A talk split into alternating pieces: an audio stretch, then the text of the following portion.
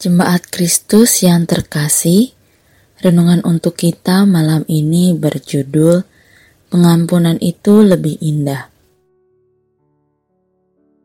Dan bacaan kita diambil dari Kejadian 33 ayatnya yang ke-1 sampai dengan ayatnya yang ke-9.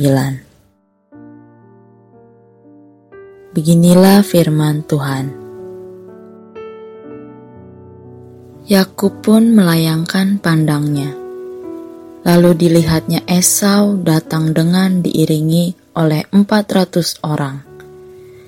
Maka diserahkannya lah sebagian dari anak-anak itu kepada Lea dan sebagian kepada Rahel serta kepada kedua budak perempuan itu.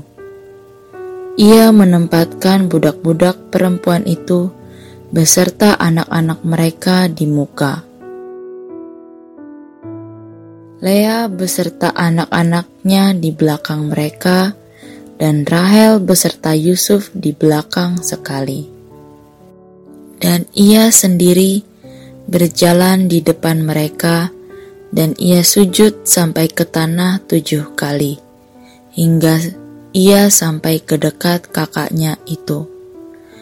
Tapi Esau berlari mendapatkan dia, didekapnya dia, dipeluk lehernya, dan diciumnya dia. Lalu bertangis-tangislah mereka.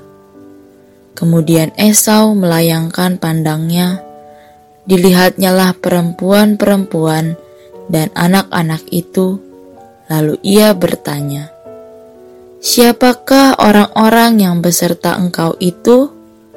Jawab Yakub, anak-anak yang telah dikaruniakan Allah kepada hambamu ini. Sesudah itu, mendekatlah budak-budak perempuan itu beserta anak-anaknya, lalu mereka sujud. Mendekat jugalah Lea beserta anak-anaknya, dan mereka pun sujud. Kemudian mendekatlah Yusuf beserta Rahel, dan mereka juga sujud. Berkatalah Esau, Apakah maksudmu dengan seluruh pasukan yang telah bertemu dengan aku tadi? Jawabnya, untuk mendapat kasih tuanku. Tetapi kata Esau, aku mempunyai banyak. Adikku, peganglah apa yang ada padamu. Pertikaian antara Esau dan Yakub menjadi salah satu cerita di Alkitab yang dapat dikatakan epik, di mana Esau ditipu habis-habisan dan ditinggalkan begitu saja oleh adiknya, serta Yakub yang dalam pembuangannya juga terkecoh oleh mertuanya. Setelah perpisahan yang cukup lama, dan Yakub akan pulang ke negerinya, ia takut bertemu dengan kakaknya yang telah ia tipu dan ia perdaya.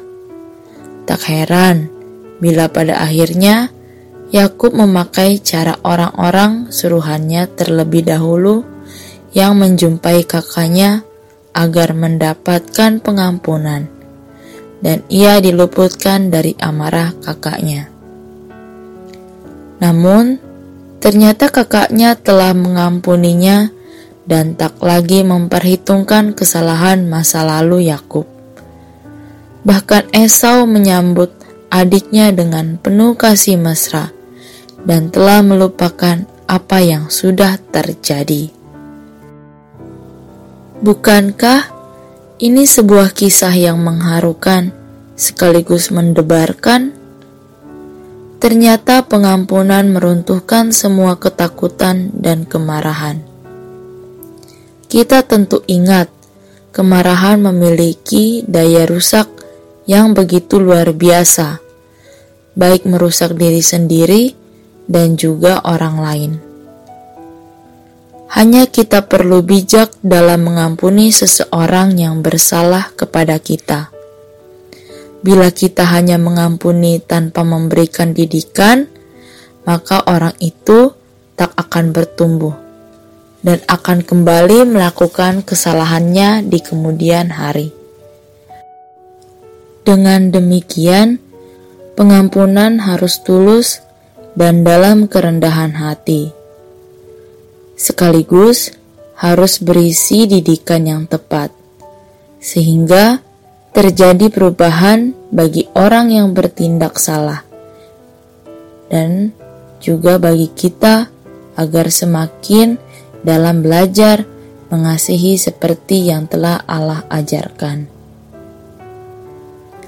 Bersyukurlah kita masih mendapat pengampunan dari Allah, dan sekarang saatnya kita juga untuk menyatakan pengampunan pada orang-orang yang lalai berbuat salah kepada kita.